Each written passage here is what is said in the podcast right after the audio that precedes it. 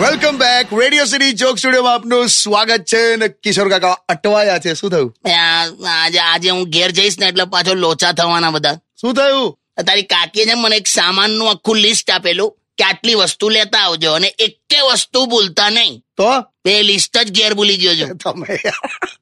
એ પાછા લોચા થશે પણ જરા કાકા મેં એટલું જોયું છે તમે કાકીથી આમ ગભરાવ છો તો ખરા જ હા? તે ગભરાવું પડે એવું કર્યું છે એને ભૂતકાળમાં એટલે એટલે મને નવા નવા લગ્ન થયા ને તો મેં મેં છે ને એને ગભરાવા માટે પેલી પ્લાસ્ટિકની ગરોળી લીધેલી હું પેલી પ્લાસ્ટિકની આવે ને આમ ગભરાઈ જાય આમ પેલું નહીં હા હા પ્લાસ્ટિકની ગરોડી મને એમ કે આ ગરોળી હું આમ લઈ જઈશ ઘેર અને એની સામે આમ ફેંકીશ ને તો એ બી જોરદાર ચીસો પાડશે પછી હું પ્લાસ્ટિકની ગરોળી લઈને ઘેર ગયો ત્યારે મને એવું ખબર પડી કે એ જીવતો સાપ પકડીને ઘરની બહાર કમ્પાઉન્ડમાં નાખવા ગયેલી